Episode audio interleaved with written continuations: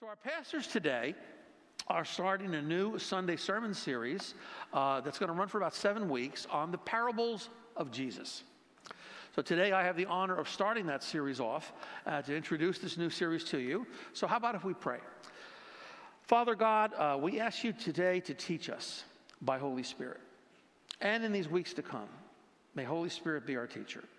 We want to learn from your Spirit as we sit at the feet of Jesus to hear his words once again. And we thank you for this in Jesus' name. Amen. Amen.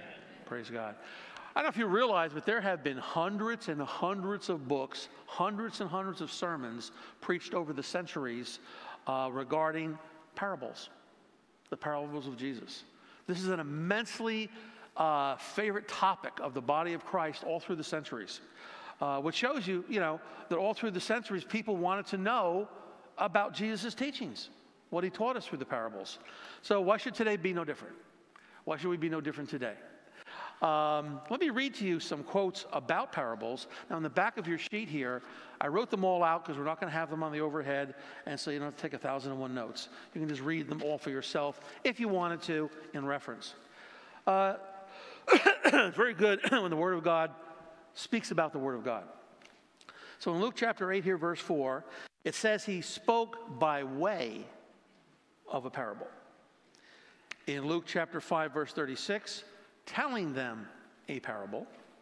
Mark chapter 3, 23, speaking to them in parables. And Luke chapter, I'm sorry, Matthew chapter 13, verse 3, and he told them many things in parables. So by the time we get to our next scripture here, we get a little more information. Mark chapter 4, verse 2, he was teaching them many things in parables. So now we get to the point here. Jesus used parables as a means of teaching. Uh, and in Mark chapter 13, verse 28, we hear Jesus telling us, Now learn, ah, teaching again, learn the parable from the fig tree. So again, this is a, a teaching method that Jesus used. Parables are for teaching us. So on your fill in the blanks there, I'm going to do three in a row here uh, if you're taking it down. So, what type of teaching is this that Jesus used? Well, first of all, on your first there, a parable is a simple story that is meant to illustrate a profound lesson. A simple story to illustrate a profound lesson. It literally means in English, parable, something thrown beside something else. That's what it means. Something thrown behind beside something else. So it's in other words a story that brings us something else in a comparison or contrast.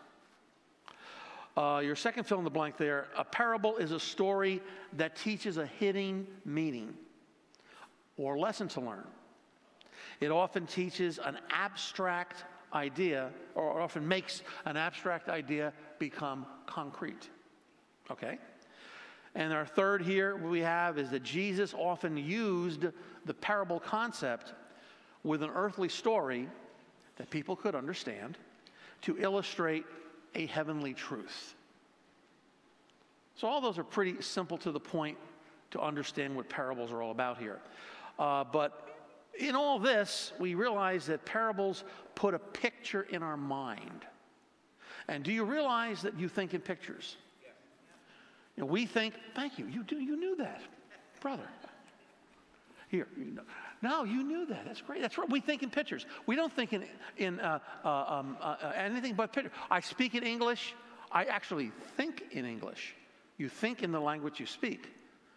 But in my head, I don't think in English as much as I think in pictures. Right? Um, Hebrew. God doesn't talk Hebrew. We talk Hebrew. God doesn't talk English. We talk English.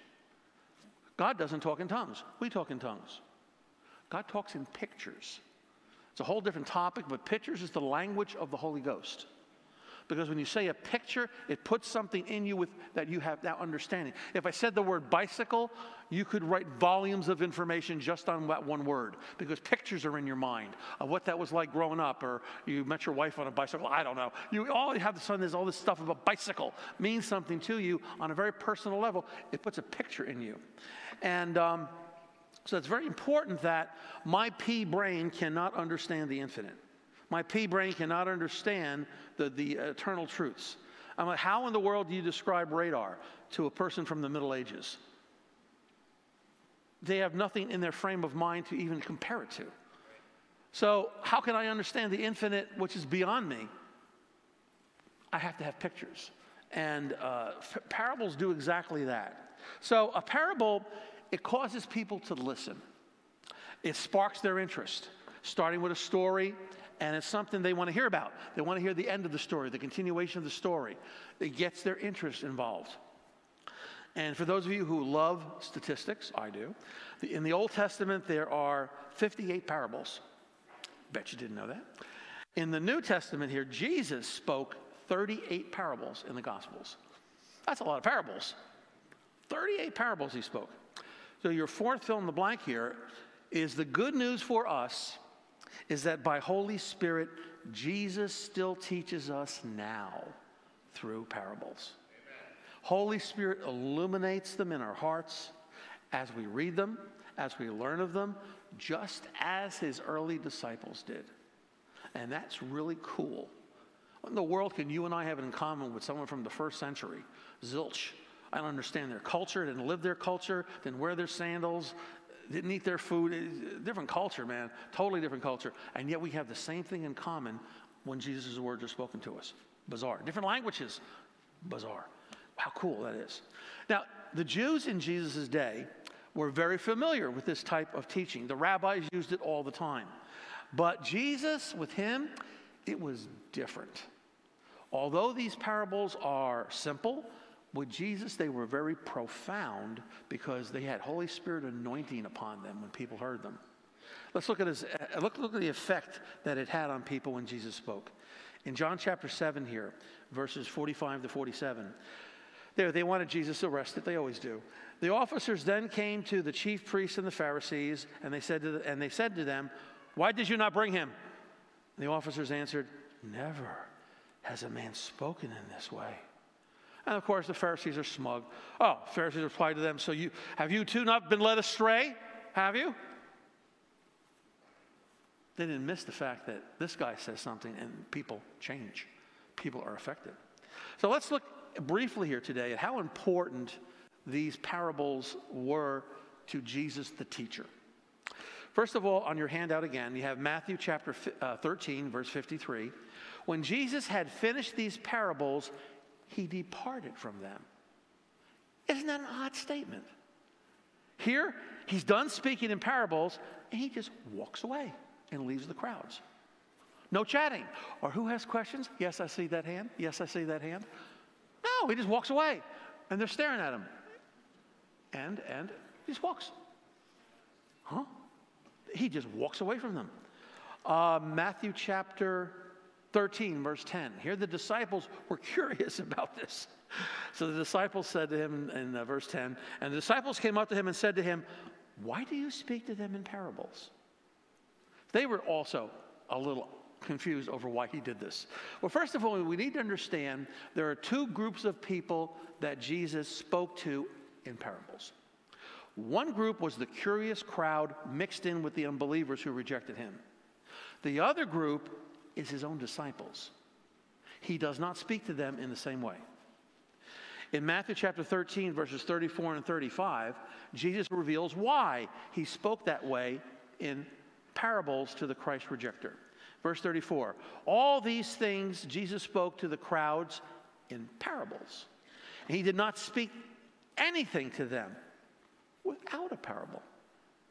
This was so that was spoken through the prophet that would be fulfilled I will open my mouth in parables. I will proclaim things hidden since the foundations of the world. If you want to know where that came from, by the way, Jesus is, is, is quoting here, uh, here uh, Psalm 78, verse 2. That's Psalm 78, verse 2 that he's quoting. And if you read the original psalm, it's worded a little different, which is very interesting. Um, because uh, when you look at all the quotes Jesus ever had of the Old Testament, Psalms was number one. He spoke more in Psalms than any other Old Testament book. Second might have been Deuteronomy or Isaiah, but basically it's Psalms he spoke uh, to. So, why then, when he was done speaking to the crowds, he would just walk away and leave them? uh, he doesn't get intimate with them as he would his disciples. So at times, uh, the Christ rejectors did get it, and they still rejected him. Uh, Matthew chapter 21, verse 45. When the chief priests and the Pharisees heard his parables, they understood he was speaking about them. In your face. How about that, huh? They weren't dumb. Uh uh-uh. uh They weren't dumb. They were rejectors of the truth. Now, for the other group, his disciples, he spoke very different. Luke chapter 8, uh, verse 10, this is uh, partial for your memory verse. And he said to them, To you it has been granted to know the mysteries of the kingdom of God. But to the rest, they are told in parables, so that while seeing they may not see, while hearing they may not hear. In other words, there's no faith in them to want to hear my words. But this is also spoken to you and me right now. We're his disciples. It's no different for your first century or this century. We're his disciples. To you, to me, it has been granted to know the mysteries of the kingdom of God. If Father God does not reveal this to me, I can't know it. My intellect can't figure it out. I can't put two and two together. Oh, I figured it out. You can't. It's impossible. Unless God reveals himself to me, I cannot know him. And he has revealed himself to me in the Lord Jesus Christ and his word. So, to us, you and me, it's been given the mysteries of the kingdom of God. That sounds pretty important. I should pay attention. Odd story here uh, when Jesus speaking here, of course, to them uh, that didn't really like him uh, or wanted to reject him. Abraham Lincoln did the same thing. I don't know if you knew about Lincoln. Uh, in fact, if you saw the, the movie with Daniel Day Lewis, very good representation of Lincoln. Lincoln almost would answer everybody in a story, and used to drive them nuts. They used to be aggravated with him. Will you just tell me the answer? Nope, you tell your story first, because the story actually gave you the answer, and often what they didn't want to hear. Uh, obviously, Lincoln read the scriptures more than people thought he did. And he was very clever and picked up that same uh, way that Jesus spoke to the unbelieving crowd who are going to be unbelieving to him. That's a trivia question. Who was your only unbaptized president? Answer Abraham Lincoln. Who, what, what president never belonged to a church? Abraham Lincoln. He didn't believe in organized religion. Isn't that wild? Yet he knew more about the Word of God than most of them ever did. Pretty wild stuff. Okay, anyway, that's free, not important. Um, two more examples here regarding the disciples. Uh, it's on, also on your handout. In Luke chapter 8, verse 9, now his disciples began asking him what this parable meant. Luke chapter 4, verse 33, and many, and with many parables, he was speaking the word to them as they were able to understand it. Wow. Jesus is revealing, the Word of God is Jesus, Jesus is the Word of God. Jesus is revealing the Word of God to us when He speaks in parables. And unfortunately, the disciples were dense. They didn't get it. Most of the time, they just didn't get it. But that's, that's an important principle here. Neither will we without Holy Spirit. We must come to the Word of God believing He reveals Himself to me, or we will not get anything. And of course, once the New Testament church started, Holy Spirit pours out his understanding, and they were now remembering all the words he said with understanding. Holy Spirit is the teacher that brings life to these words. Without him, we don't have light. Holy Spirit brings us this light. So, if we want to correctly understand Jesus' words here, when um, we study his parables, we need to ask ourselves the question who is Jesus speaking to? Very, very important. If he's speaking to the Pharisees, he's going to talk to them very different than if he's speaking to his disciples, than if he's speaking to the crowds. Jesus never had a harsh word for anyone in sin. Never. Only to the Pharisees who claimed to know better. Only to the religious crowd who claimed to know better but wouldn't listen to his words. The only one he had harsh words for. To the sinner, it was always repent, I forgive you, go and sin no more. It was accepting and loving and, and, restoration. He never talked that way to the Pharisees, and he never talked uh, to the one in sin with harsh words. Amazing. Only to those who claim to know better. So, who's he speaking to? You're going to have that then bring us understanding of that parable we're reading of who it's spoken to.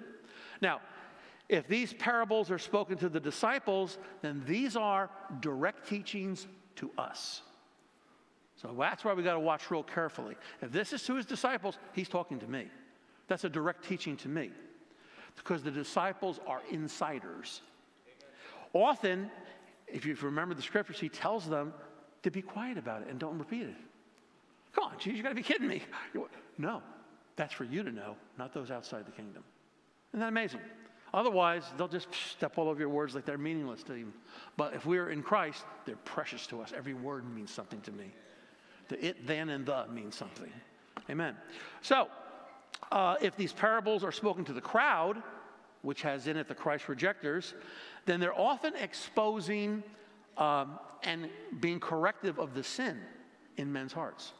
If you look at them real carefully, because these people are the outsiders. So there's insiders and outsiders that he talks to. And what he says to them in parables is very different. So we need to really clue into this. I don't take words spoken to the outsider, the Christ rejecter, and apply it to the church. I want to know what he's saying to me as a believer because the believers are his church. So we see several themes here in Jesus' parables. Uh, many scholars have tried to put this in the categories. Good for them. Uh, opinions drastically differ. Uh, so let's just look at some of these categories very briefly for us today as we're looking at Jesus' parables. Um, in some of them, Jesus portrays himself as if an artist was painting a picture in layers, unveil, uh, unveiling himself of who he is. Because the entire Old Testament is an unveiling of who the Messiah is. Eventually, uh, in the beginning, it's very vague. You really don't know. It's very gray. By the time you get to the book of Isaiah, you're going to even know what he looks like.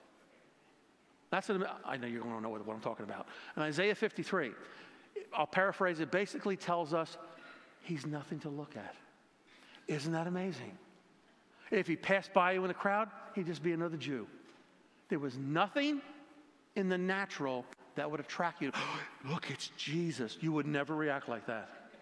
Why? Because if you're going to be attracted to him, you have to be attracted by faith. Then he's beautiful. Only attractive, otherwise, he's meaningless. Isn't that an amazing thing? Only by faith am I attracted to Jesus. In fact, I mean, artists mean well. I, I even have the, uh, the, picture myself. If you remember years ago, the Sacred Heart of Jesus picture, if you ever look at that picture, put your hand in front under his nose, and you look at, you're looking at a woman. It's a very effeminate picture for beauty's sake. That's not what he looked like. There was nothing in the natural that made him look attractive. Isn't that a wild thing? I would have to be approached only by faith. So here he's revealing himself in layers of who I really am. Who is this Messiah that you've been waiting for for centuries? And some of these others, parables, Jesus uh, reveals the content of men's hearts. They didn't like that. You outside my bedroom window? They didn't like that. In some parables, Jesus reveals what the kingdom of God is like. That's an extremely vague concept, an abstract concept. Jesus, you got to tell me what this means because I'm not sure I get it he reveals to us the kingdom of God. In some parables, Jesus reveals what the Word of God is like. That created a whole different concept that the uh, Pharisees did not understand at all. You're looking at the Word of God. I mean, uh, and in some parables, Jesus reveals the plan of the gospel. Um, in some parables, Jesus reveals the future of the nation of Israel. That's important for us to know because we're living in those days, I believe, now what we consider the end times of the last days. Jesus' words here become very important. In some parables, he clearly shows, and this is a very, very common theme in many of his parables, he shows that the Jews of his day will reject him and that the Gentiles one day will receive him. That's a common theme in many of his parables, which I'm sure upset the Pharisees very much because they weren't stupid. They understood exactly what he was talking about. And also, when we read Jesus' parables, we have to remember when Jesus walked the earth before the resurrection, uh, these are Old Testament times, not New Testament times. The New Testament doesn't start until he's at the cross and the veil of the tabernacle is split in half. A new covenant has started. And of course, ratified by the resurrection. These are Old Testament times. He is an Old Testament Jewish prophet talking to the nation he started. He is literally Jehovah God in the flesh. It was the God of the Exodus. He's the God of the uh, personal aspect of God all through the Bible, is standing right before them who made the covenant with them, and they're going to reject him. So he's walking in Old Testament times. Because of him now, he's starting to introduce New Testament realities that were to come, but he spoke them to his disciples, not, not the world. So we see here a changing of how God is going to deal with man is going to take place. God no longer is going to govern man by the law, but he's going to govern man by the age of grace that we now live in. You can smile at that, that's good news. So all human history is about to change. And Jesus walks as an Old Testament prophet addressing mostly the nation of Israel in Old Testament times. I am your Messiah, but you never saw the Lamb of God, did you? You were waiting for the Lion of Judah. That's my second coming. And that was the big stumbling block for them. So you're going to overthrow Rome, right? No, that's the Lion of Judah. I come as first the Lamb of God. And they didn't see that at all. So there's a lot more here that Jesus reveals to us in his parables. He often teaches us how we should live, how we should conduct our lives, especially our love walk towards Father God, towards one another. Uh, there's many practical issues of life here that are taught by him. Prayer, Forgiveness. That's a real popular thing with people. Dealing with anxiety and worry. Giving of finances. Jesus spoke a lot about giving. And people get upset with pastors at churches. Read the Bible. He speaks quite a lot about giving because giving reveals the real person inside of you. Did you know that? Did you know medically it has been proven the longest nerve in the human body is from your wallet to your heart? Just thought I'd tell you. Probably didn't know that. Anyway, he, spoke, he speaks a lot about giving, which is surprising. Because obviously, under Jewish law, they had to give by compulsion, where he was looking for the heart of the giver. That's our New Testament revelation. So, today, here, I'm just trying to attempt to bring a, a brief uh, introduction uh, to a very large, very important topic in Jesus' ministry. Some of our pastors will be highlighting uh, certain sermons uh, from uh, parables in uh, the weeks to come. Not all 38, you can study a whole year on this. Isn't that cool? Really, isn't that a cool thing? Some churches have done that. I think Pastor Walt spent one time six or seven months on Wednesday nights just on parables. Um, so, for some of us uh, here, uh, we'll be presenting other uh, sermons on Wednesday nights uh, on parables to go far more in depth. I have one schedule I'm going to do, but I need 10 hours. I can't do that. So, as you can see how deep some of these parables become, how much we can glean from them and learn from them. It's absolutely amazing. And just when you think you've learned a lot, you don't know anything. Really. There, there was a Methodist pastor in the 1700s. He's in the Guinness Book of World Records that he claimed he read the New Testament 33,000 times in his life and barely scratched the surface. Good for you, brother. How right you are. I'm far, far behind. So we see here also, not to forget, when we read Jesus' parables, you're going to see a lot of figures of speech. This was very popular in first century Middle East. Um, for example, uh, Jesus uses a lot of symbolic language. There's a lot of allegories, metaphors, similes. Um, he wants us to walk away with a picture in our mind so that we would meditate on this long after you heard it, long after you read it. Jesus uses literary techniques like exaggeration. That's odd to some people to hear that. He uses hyperbole. Just a one quick example. I thought of that this morning. People are going to go, what's he talking about? Uh, for example, Matthew chapter 18. Uh, this is not on your screen there. Uh, verses, um, well, several. I'll just read two quick ones. Verses 8 and 9. And if your hand or foot causes you to stumble, cut it off. Throw it away from you. It is better for you to enter life crippled or lame than having two hands and two feet and be cast into eternal fire. Loving Jesus. Verse 9 uh, If your eye causes you to stumble, pluck it out and throw it away from you. It is better for you to enter life with one eye than having two eyes to be cast into the fiery hell. Now, is Jesus telling us here to cut off our feet and eyes? No. Has everyone here sinned? by their hands, by their eyes? If the answer is no, we'll have an altar ladle for liars and those deceived. If I sin with my eyes, what time of day is this? I, I fail every day. So is he telling us to cut them off? No. That's called hyperbole and exaggeration. The point he's saying here, whatever those areas of sin could be in your life to tempt you into sin, cut them out of your life no matter what you have to do, no matter how radical you have to be. Get it out. Okay. I understand that. I don't know if I like it, but I understand that. I, have you know, talked to many men who are, are trapped in pornography, especially men, and um, okay, the computer, it's a problem. Take the computer out of your room, put it in, your, in the living room for everyone to see you stand. Oh, I, I can't do that. Then you don't want any help. You don't want to cut your eye out. You don't want any help. Can't help you.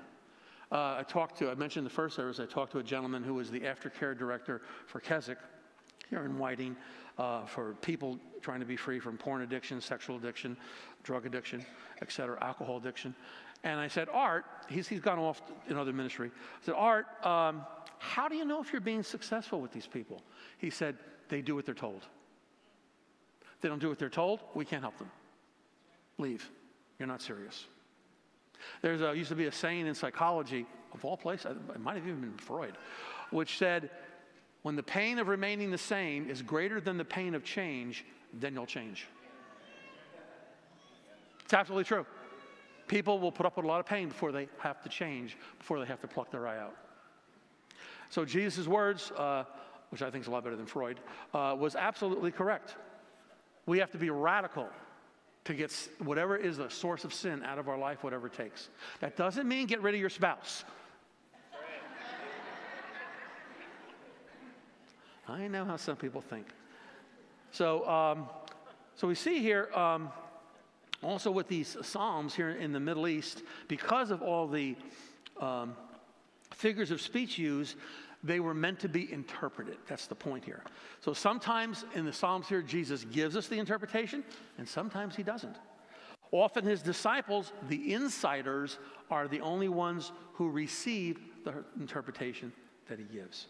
So on your last fill in the blank there, number five, uh, some of, par- of Jesus' parables have single explanations, and others have double meanings. Some have single explanations, others have double meanings. Some of these are complicated. There's more than one teaching at the same time. Uh, one example is Luke chapter 14. Jesus is speaking to his guests coming to a wedding, and he teaches them about humility. Then he follows that parable with the wedding hosts and he teaches them about giving and generosity. Two lessons in one setting, two different things taught. So, I guess as we kind of leave today, what I would like you to catch today is that our church is going to be studying parables briefly, and this is going to be an adventure of discovery to go on. It really is. It's an adventure of discovery to get into the parables. People have devoted years of their lives just studying them. So, in these next few weeks, uh, we're going to be seeing the mind of Christ revealed to us in his parables. And we should be asking, what will Holy Spirit teach us? You and me. What will the Holy Spirit teach us as we're leaving this church building? But more important, will we listen? Isn't that really always the point of these parables? Will you listen? What, what did Jesus say? I'm going to paraphrase because I don't remember exactly. Why do you call me Lord, Lord, and don't do what I say? Did I get that right? I got that right. How about that? How about that? So, if Jesus is the master, I want to know what the master would teach me.